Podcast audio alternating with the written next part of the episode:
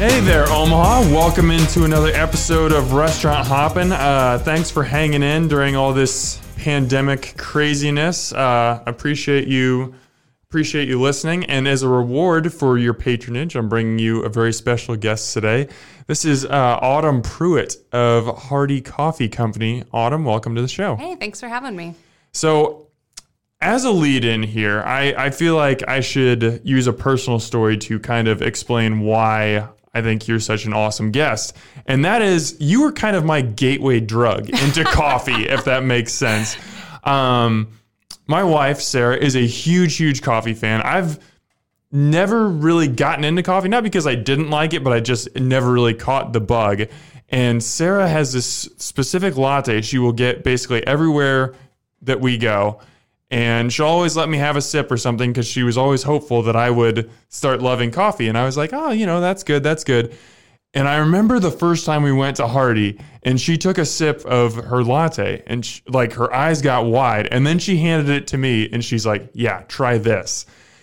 And that was the first time I was like, okay, I like coffee now. Whatever this is, whatever magic wizardry this is, I now like coffee. So at the start of this, I just kind of want to open the mic for you and kind of let you explain what makes Hardy different, what makes Hardy special. Oh, man. I think everyone will say they're people, but I think it's our people for sure. It's so funny that you say that we were your gateway drug, because that's literally something that we talk about behind the scenes, is that we want to be that for lots of people. And so, we say that we want to be excellent, local, and approachable. And I think that it's pretty easy to lean all the way into excellent that you forget about approachability. And I think it's easy to lean all the way into approachable that you lose touch with excellence. And so we work really hard to keep all 3 feet of those that stool on the ground to try and attract people in the door and then keep them with the excellent product. So. I think your backstory and how Hardy started really kind of plays into that philosophy that you just described. And we need to talk about this. I'm really fascinated in, I just have so many questions in the why behind this. So hit me. There's like a short biography on your website. You and your husband, Luke, moved back to Omaha in 2010 and started a small bakery in a coffee house downtown. I just from that one line, I have so many questions. Like, where did you come from? Why did you come back to Omaha? Were you planning on opening a business when you came back? Just give me the backstory, the backstory. So I am from Omaha originally. I was born actually in a small town in rural Nebraska and then moved here when I was 2. So Omaha has been where I was really raised. And then I went to school 1,000 miles away in East Tennessee. And I went with the idea that I wanted to open a coffee shop and bakery from the beginning of college, which who actually graduates and sticks with their original plan. But here I am. And then we ended up coming back to Omaha. I think that when I left as a teenager, the idea was to move to Portland or Seattle or somewhere in the big city. And then the further into life you get, you realize, I think Portland has enough coffee shops. You know, I think that maybe we could move back home where our family's at. That was a huge part of it for us. But also just to feel like, I think that we could make a mark on the industry here in a way that we would just be a blip on the radar somewhere else. And so, that was the initial idea. I grew up in the kitchen. I think that's just always how our family connected and spent time. We joke that there should actually be a couch in the kitchen in every house, because that's where people end up gathering anyway. So whether you're slumped against a counter or like laying on the floor, we think a couch should be a new installment in every residential kitchen. But yeah, that's how my family spent time and connected. My grandpa was a cook during World War II in the Air Force. And after he got out of the service, he actually worked at a bakery out in Gearing, Nebraska. And so, he knew the real tricks of the trade and passed those down to my mom. And then she's still in our bakery with me every Saturday. Oh, wow. That's incredible. Making cakes and running our wedding program, too. So I think the bakery piece of things was something that I felt more confident in. I worked at Bickford Bakery before I purchased that bakery and rebranded it and opened it as our own. And so it was really important for me to get industry experience before actually opening our own business. Just to make sure this dream that I had all the way through was like, it actually matched up with reality. And so I was relieved to get a few months in and say, okay, yeah, this is still it. I still wake up every day excited to do this. Yeah, that's awesome. So you guys originally started subleasing a space in the Aromas Coffee Shop downtown. Just what was that like at the beginning? Just opening up on the first day, those first couple months, like, especially, you know, for someone like you, that was a lifelong dream coming to life. Yeah, I remember the first day that we opened the bakery. My sister, who is a paramedic, like took the day off and like came to work with me that day just to do that thing together. And I remember driving in before the sun even came up, and it was just this like magical moment of saying, I think this is the start of this thing that we've been waiting for. But it was also just a ridiculous amount of work. I didn't have any employees initially. I was just pretty adamant that we needed to have consistent income before we had people we were paying. Mm-hmm. Crazy idea. And so, yeah, there were just a lot of 12, 16, 18-hour days where, you know, you're there from before the sun comes up till after it goes down. And my sweet husband also worked full-time during that time and then would come and wash dishes and help clean up the shop every night. And then we'd wake up and do it again the next day. So it was a lot of long days, but I think that it just felt a lot like investment. Felt like we were gearing up for what was to come and building something important. It sounds like you stayed very positive throughout this whole experience, but were there ever any moments where you're just like, oh my gosh, this is maybe a little bit more than I planned for, like on those 16-hour days or something? Yeah, I think at least twice a day for the last 10 years. Yeah. There's been those moments, but it's been so valuable to have that. The why, the vision, the mission of what we want to do as a business, and then to surround yourself with people that you talk about that with out loud to remind each other when someone's frustrated or discouraged in the moment. So at what point along the line did you really start to get confident that this was something that was taking hold? You know, you mentioned at the beginning you didn't hire employees. When did you start hiring employees? When did you say, this has legs, people like this, this is going somewhere? You know, I think that we just kept trying to follow the numbers and figure out when it was time to do those things. We were able to hire our first part-time person when farmers market started that year, you know, and say, like, we were trying really hard to make sure that the business was asking for employees and it wasn't just me asking for employees. And so I think that was good.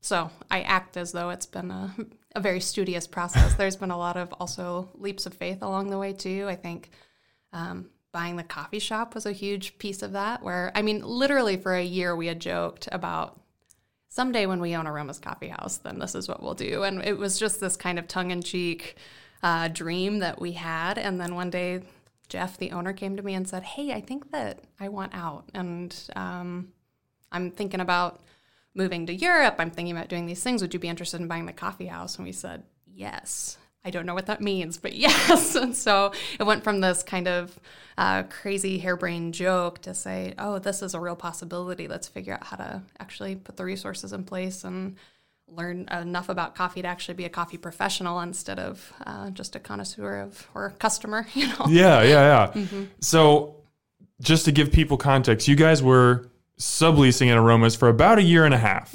And then you were able to actually purchase the coffee shop. So just, I'm fascinated in what you just said, like becoming a coffee expert. How does one do that? You can't just, you know, take coffee college or, well, maybe you can. I don't know. You tell me, how did you become a coffee expert? I hired people that knew more than me. And I think that's always smart. I continue to do. You know, I never want to be the lid on my organization. And so it's very important for me to know everything about my business. And I've put myself through coffee school with my team and all of those things, but I couldn't be an expert right away. So I hired somebody that could manage that had experience in the industry, that could teach me. And Leslie Wells was in charge of that ship for a long time, quit his very comfortable job to come do that with us, and just had ton of grit and passion that he helped carry that coffee house side of the world until I could match him shoulder to shoulder. So where there's this gap in my timeline, at least. You guys have opened 2 brick and mortars since then. So you have 3 locations. We do. What was the growth like going from purchasing Aromas to where you are now? Sure. I think perhaps the hardest transition we had was from one location to two, just because that's the first time you realize that you can't physically be two places at once. Mm-hmm. You know, when we had the bakery into the coffee shop, that was still at the same address. It was still at 1031 Jones Street. It was just a little further back to the coffee counter.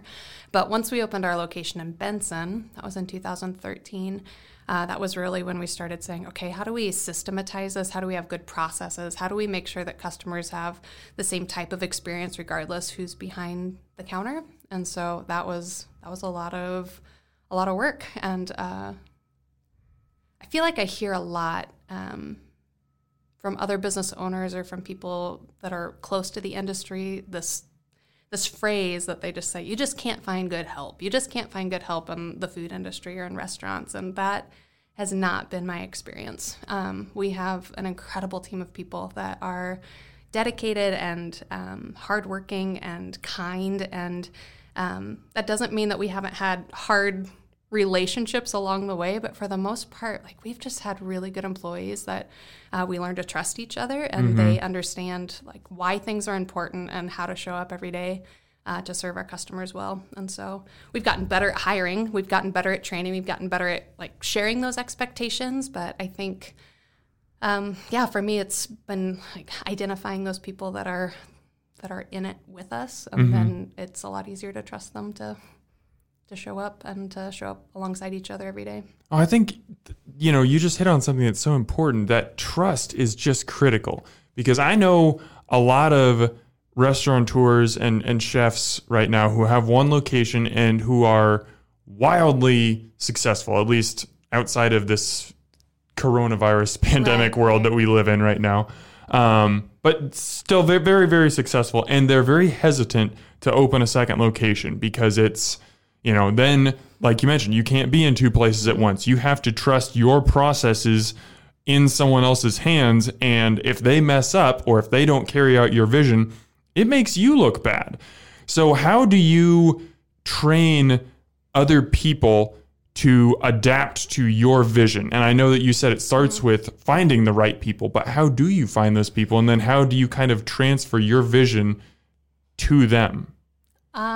We talk about it a lot. I think that's some of it. I think there's times where I think, like, good grief, I've said this a million times, but it's not until people start repeating it back to you and until you say, like, oh, okay, we're all on the same page. We've said this at the beginning of every meeting we've had for the last year and a half. We've said, you know, I've typed it on Instagram twice a week for the last several years. You know, it's being able to not just have a mission statement written on a piece of paper somewhere, but to institutionalize that, to talk through it, to have it be a living, breathing, moving thing that you're actually striving towards. So maybe that's a little too poetic for this time, but I think so much of it's just about, you know, finding that vision and then saying it over and over again, and to not tire of redirecting people. Like, when people miss the mark, to not just throw up your hands, but say, hey, this is why that's important. This is the reason we do that. So it doesn't feel like I'm just telling you not to be on your phone. I'm telling you, like, when customers walk in and you're on your phone, it looks like you don't care. Mm-hmm. It looks like you're not connected. And it may be that you're doing something for work, but they don't know that. So how mm-hmm. do we talk through that? How do we just share expectations consistently and to assume the best about people? That they're not trying to do something wrong. It's probably just that I haven't communicated it well. Mm-hmm. Now, an idea like that, is that kind of, ideas like that, is that what inspired you to start doing the art and work events, which are kind of these kind of panel discussions that you do to help small businesses? And it's not just restaurants. There are definitely restaurants and coffee houses involved, but it's other small businesses too. Can you kind of just talk about that idea a little bit and maybe your vision behind using that to kind of spread good ideas? Yeah, you bet. My friend Ariel Panowitz and I started artwork, in November of last year, I think it's been. We've done 4 or 5 of them now. Mm-hmm. And she and I were just having coffee one day. She's a photographer and creative in the Omaha industry, Omaha area, and we were just talking about our own businesses and, like, the struggles that we were working through and the exciting things that we saw coming and just the loneliness that can come from being in charge of something like that. And so she and I were commiserating and celebrating in the courtyard one day at the Benson location. And then it was just this moment where we thought, like, there are so many good people doing these sorts of things in the city. We should get together. We should talk about these things in the real life. And I know I'm on a podcast now, which is wonderful. I love podcasts. I love books on tape. I love, online classes. Those are all good. But there's something different about being in the same room with people where you are sharing energy and breathing the same air and talking through these same challenges that all of these small businesses are facing. And so we started that just to create a little solidarity in Omaha, and also to just learn from each other. I think so much of the time there's these shared lessons in different industries at the same level of small business. And so to learn from, Secret Penguin, and to learn from Yoshitomo, and to learn from people that are doing very different things, but to say that resonates with me. I think I can do that better has been really inspiring for me. I feel like half the time I like doing events like that for personal growth. Yeah, then you learn more. Anybody else that can show up is just a bonus. That's exactly how I feel like with this podcast. I think, I love doing it because I love just talking to people, but I learn so much. I'm so much smarter, well, in some ways, than I was when I started this, 6 or 7 months ago. And it's just, as long as you just have an open mind and you listen to people, you can really learn new things. And I think as much as anything, it's just not feeling alone in it, to say that when you are isolated in the four walls of your own business, it's just, you feel like you're the only one dealing with those problems. And as hard as everything with COVID-19 is right now, I think the thing that's a little bit refreshing is just knowing everybody's dealing with it right now. Like, we are all struggling and learning and adapting as best we can, and there's something a little bit comforting knowing that we're in this together. That there is kind of that weird feeling, like, as everyone practices social distancing, like, physically we're further apart, yet we're all, as humans, we're all together fighting this, this invisible enemy. And as business owners, you guys are all fighting the same battle as well, just trying to figure out how do we adapt, how do we, work on the fly to combat this thing. So that is cool. Just the idea of sharing ideas. Okay, so we've done a lot of great talking about people and culture and sharing ideas and all this stuff. This is a food podcast. So let's take a quick detour and talk about food real quick. What is your favorite baked good at Hardy? Oh, good grief. I think I could still eat one of our cinnamon rolls every day of my life. Yep. I try not to, because I don't think that's great for your heart. But yeah, I think the cinnamon rolls. What is it about the coffee that is different? Like, we talked about when we talked what's different about Hardy, we talked about the people, and that is certainly, I would agree with that 100%. The culture and the people are different than you'll find at most coffee shops.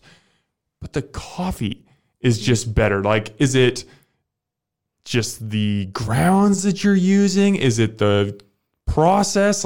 What makes it special? So in 2015 is when we started roasting coffee in-house. And so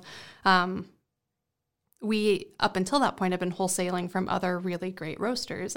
We'd used Kickapoo Coffee out of Wisconsin. We'd used Messenger Coffee out of Kansas City. But it felt like our customers kept asking us for things that maybe weren't available through them, And so we just really wanted to bring coffee roasting in-house so that we could be more adaptable and to serve our customers better. And so we were patient with that process because, you can recover from a lot of bad mistakes as a business owner, but if a coffee house has bad coffee, that's not one that you can recover from. That is very important. And so in 2015, Nick Tabor came on to our team as our coffee roaster, and he helped launch Hardy Coffee Company. So at the time, we were Aromas Coffee House, and we were roasting under the brand Hardy Coffee. And he had roasted for 5 years at Beansmith in town when that was a business, and so he had industry experience and is just wildly talented. And so we felt really excited about him coming on our team and knowing that the quality of the product was going to improve and not take any sort of steps backward. And so I feel like that mark on the timeline was wildly important for us when Nick came on board. And at the time, we were just roasting in a 300 square foot room at Bench, which is a woodworking shop in North Downtown, up a very narrow flight of stairs. We were on the second floor with a tiny leased roaster. So we had leased it from our friends at Messenger Coffee. And yeah, I mean, you couldn't even do 5 pounds at a time on that size roaster. So initially it was just for our own shops, and Nick ran that thing around the clock by the time we were able to move into our new location. And so, yeah, it was, we had very much outgrown it, but just made it work until our new shop was ready. Do you have a personal favorite blend, or one that maybe if we were trying to convince somebody to try Hardy for the first time, you say, start with this one? You know, our benchmark blend is one that is universally loved by our customers. So that's one where we have a really similar flavor profile that exists in the benchmark blend throughout the year, even if the actual country of origin changes on that. So right now it's out of Colombia. We're able to use that as a really good drip, espresso, and cold brew. And so it does multiple things at your own home if you have an espresso machine there. It's just a really comfortable cup of coffee. It's not too bright. It's not too dark. It's just, feels like good camping coffee. Yes, it does. It's homey. It is. I think my personal favorite, I tend to like something a little bit more lively. So I like something a little lighter and brighter. I'm loving our Peru right now. But it kind of, the nice thing about coffee, like any crop, is it changes seasonally. And so I get to have a new favorite every 3 months. So. Now, one of the things that I really love about Hardy, in addition to the delicious coffee, is the way that you guys kind of treat the coffee buying experience. And you have this line on your website that says, "At our best, we exist to create a physical space for our community to interact." And I think so many times these days, you know, we're kind of living in an age where it's Starbucks, it's Dunkin' Donuts, it's these big coffee houses that are just kind of shuttling as many customers as they can through the drive-through. And you're kind of going in the opposite direction. You're encouraging people to slow down and really appreciate the experience, appreciate each other. Why is that important to you? Because life is unbelievably full. And so we provide excellent coffee and made from scratch baked goods to create rhythm in people's lives, to have something that's worth tasting, to have eye contact with a human, to take a moment to take a deep breath and then approach the rest of your day more grounded and ready to do the next thing. And so for us, coffee is really a ritual. It's not so much about indulgence for me. It never has been. It's not about treating yourself. It's about finding the people and places and things in life that that create rhythm in your day. And I think that was very true before a global pandemic. You know, like when people had a calendar that was chock full of things that they needed to get done in a day's time, and this moment that caused them to pause and take a deep breath.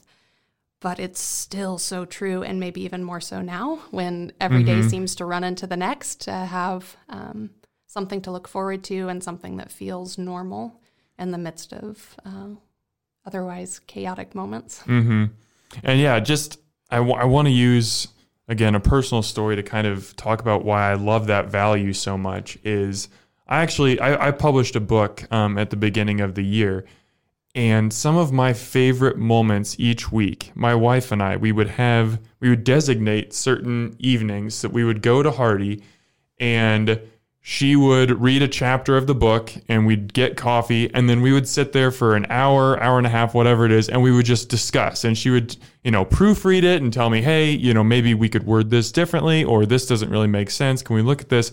But it was more just like we had that space that was outside of our house where we could just go and enjoy each other and slow down and put our phones away and not think about other stuff. So it's not really a question. I didn't really set you up with anything there, but I'm smiling very broadly. Yes, right now, I wanted to say that the atmosphere that you've tried to create, at least for us, is extremely successful because it was a really big blessing. So, and I love it for people that are coming to spend time with each other on purpose. But I think that the other thing that our society tends to miss out on are these like shared spaces where you can meet someone accidentally. And so we love to have those sorts of experiences. And it's so funny. I mean, our shops now, we have a location in the Old Market, Benson, and North Omaha. And now when people think about the Benson location, they're like, oh, yeah, Benson, it's a great neighborhood. It's, you know, but I mean, we've been like there for 6 years now, 7 years. And I mean, that was a risky move when we moved to that location. But we thought it was so important to have physical space for the community there. And I think the same thing in North Omaha. That's really my neighborhood shop. We don't live far from there. And when you look around the neighborhood and there's not a place where people can spend time together, that that you might get a chance to meet your neighbors that's not in your own house, like that's a problem. That doesn't create a healthy neighborhood. And so we want to be part of creating physical space for people. Now, the name Hardy Coffee, that comes partially because your maiden name is Hardy, so that works out well. But Hardy also, it kind of defines the ethos of your business. It means bold and daring and courageous. And I think those are always good adjectives to describe your business. They're especially good right now in the heart of this pandemic that we're in. I guess kind of how has that feeling of Hardy really kind of pushed you guys through what is a tough time for any business right now? Yeah, I think we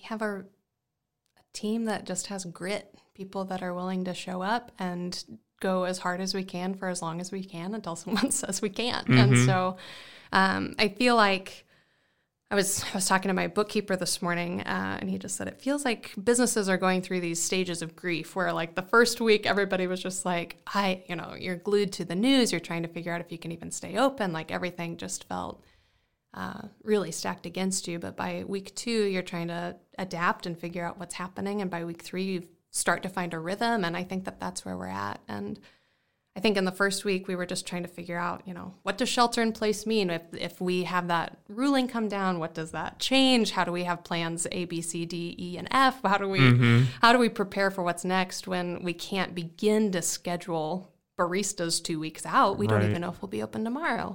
And so it just felt really uncertain in that first week. And at one point, I just said, guys, I own a bakery and a coffee shop, and so I can't have my entire attention dedicated to whether or not we can be open. Like, that's above my pay grade. That's for the CDC. That is for the World Health Organization. That is for our governor. Like, we're going to trust them to make those decisions, and we'll have plans in place so that we can follow that when and if they say so. And then we need to put our entire brain into figuring out how to create new products for our customers, how to stay relevant, and how to provide products of value in this new market. And it was like at that moment that we were able to kind of click into a new gear and say, okay, like, let's put all of our attention here instead of having half of our brain here. And since then, we've been able to really run that direction in a way that we couldn't in the first week. Now, I want to talk about that new gear, because I think one of the most fascinating outcomes of this whole pandemic, and it's obviously unfortunate, but it's been kind of fun to see how creative different restaurants have gotten, whether that's doing, having the chef deliver meals, or creating family meals, or, doing to go like pizza kits where you make it at home. And you guys have done a couple creative things. You've started making house-made chai concentrate so people can make tea at home. Or you recently, in your most recent newsletter, talked about like a quarantine for one package that I thought was really cool. So maybe can you just talk about some of the like creative changes and things that you guys have done to just adapt to this unfortunate situation? Yeah, both of those things are pretty fun that you mentioned. It's such an interesting process. We've thought about doing that chai concentrate for months, and it's just been on the back burner. And all of a sudden you say, well, we have a bit more time than we've had before. And we have 24 bottles. Let's go ahead and start there and see if this thing has traction.